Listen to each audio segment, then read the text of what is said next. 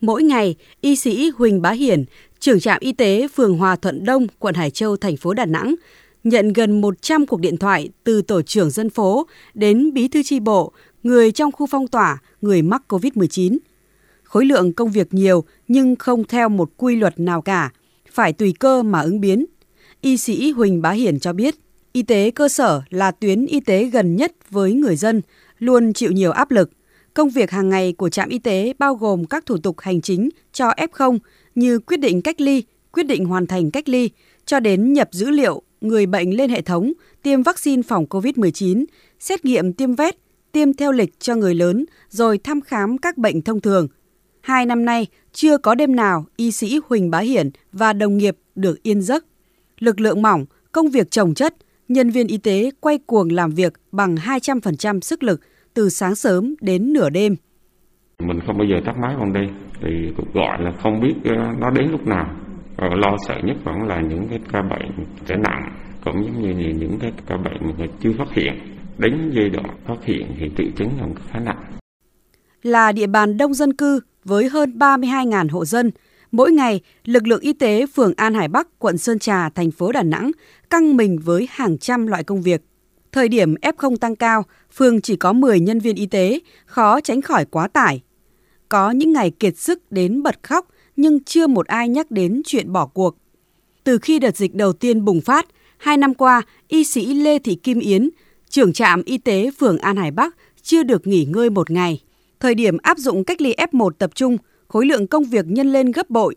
Khi ấy, chiều tối mới ăn sáng, ăn trưa là chuyện hết sức bình thường. Hàng ngày, ngoài phiên trực, đúng 6 giờ sáng chị phải có mặt tại trạm, sau đó đi tới 9-10 giờ đêm mới về nhà. Y sĩ Lê Thị Kim Yến tâm sự. Kỷ niệm đáng nhớ nhất là vào mùng 4 Tết Nguyên đán vừa qua, một bệnh nhân COVID-19 56 tuổi có tiền sử ghép thận cách đây 3 năm đột nhiên trở nặng – sau khi nhận cuộc gọi từ người nhà bệnh nhân lúc 0 giờ 25 phút, chị Yến cùng đồng nghiệp lập tức lên đường. May mắn chị đã cấp cứu thành công cho bệnh nhân này và chuyển tới Bệnh viện Phổi Đà Nẵng điều trị. Hiện bệnh nhân đã khỏe trở lại và xuất viện trở về nhà. Chị Yến bộc bạch, điều quan trọng nhất chính là chị có một hậu phương vững chắc. Đi làm về nửa khuya nửa hôm đó mà cơm nước có sẵn rồi.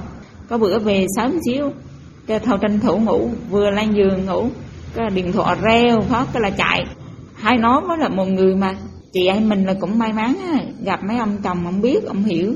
Nhờ là có ảnh mình có thời gian để mình tập trung vào công việc. Cách đây một tháng anh Trần Đức Doãn ở thành phố Hải Phòng đến thành phố Đà Nẵng công tác. Sau khi biết mình là F0 anh rất lo lắng khi không có ai thân thích hỗ trợ cho mình. Anh Trần Đức Doãn cho biết trong lúc ấy, rất may anh được nhân viên y tế phường An Hải Bắc, quận Sơn Trà tận tình giúp đỡ. Sau 10 ngày điều trị khỏi bệnh, anh Doãn tiếp tục chuyến công tác của mình và hiện đã trở về quê. Đà Nẵng lúc giờ cái số ca hàng ngày nó quá lớn, áp lực lên cái lực lượng y tế nó cũng là quá lớn luôn. Điện thoại hàng ngày tôi thấy cứ ầm ầm reo một nhà nhiều khi được có đến ba bốn ờ, trường hợp ờ, nhiễm F0 báo lên một lúc Đợt đấy cũng là may mắn là tôi vào đấy thì cũng được sự hỗ trợ rất lớn từ trung tâm y tế của phường An Hải Bắc, đặc biệt chỗ chị Yến ấy. Dịch bệnh đã khiến cuộc sống của người dân đảo lộn, đặc biệt đối với đội ngũ y bác sĩ. Hiện nay, nhân viên y tế cơ sở ở thành phố Đà Nẵng đang ngày đêm gánh thêm nhiệm vụ theo dõi chăm sóc gần 90% F0 tại nhà. Ngoài nhiệm vụ như xét nghiệm, tổ chức theo dõi, cách ly F1, điều trị F0 tại nhà, các trạm y tế xã phường còn phải hoàn thành các chương trình mục tiêu dân số y tế của ngành. Bác sĩ Nguyễn Tiên Hồng, Phó Giám đốc Sở Y tế thành phố Đà Nẵng cho biết, trong đại dịch COVID-19 cho thấy vai trò của y tế cơ sở rất quan trọng. Nếu số F0, F1 tăng lên thì đồng nghĩa khối lượng công việc sẽ nhiều thêm. Sở đã đề xuất Ủy ban nhân dân thành phố hỗ trợ kinh phí cho tuyến cơ sở nhằm giữ chân nhân viên y tế an tâm công tác tại trạm, đồng thời thu hút hỗ trợ bác sĩ nghỉ hưu về đây làm việc hiện nay thì số bệnh nhân nó tăng cao nên là tất cả cũng đang phải ra sức để mà tập trung vào công tác ờ, chống dịch nói chung là sở y tế cũng nắm được cái hình vậy và cũng đã đề nghị ủy ban hỗ trợ thêm cái kinh phí cho các trạm, có tăng cường thêm cái lực ờ, hỗ trợ cho y tế cơ sở.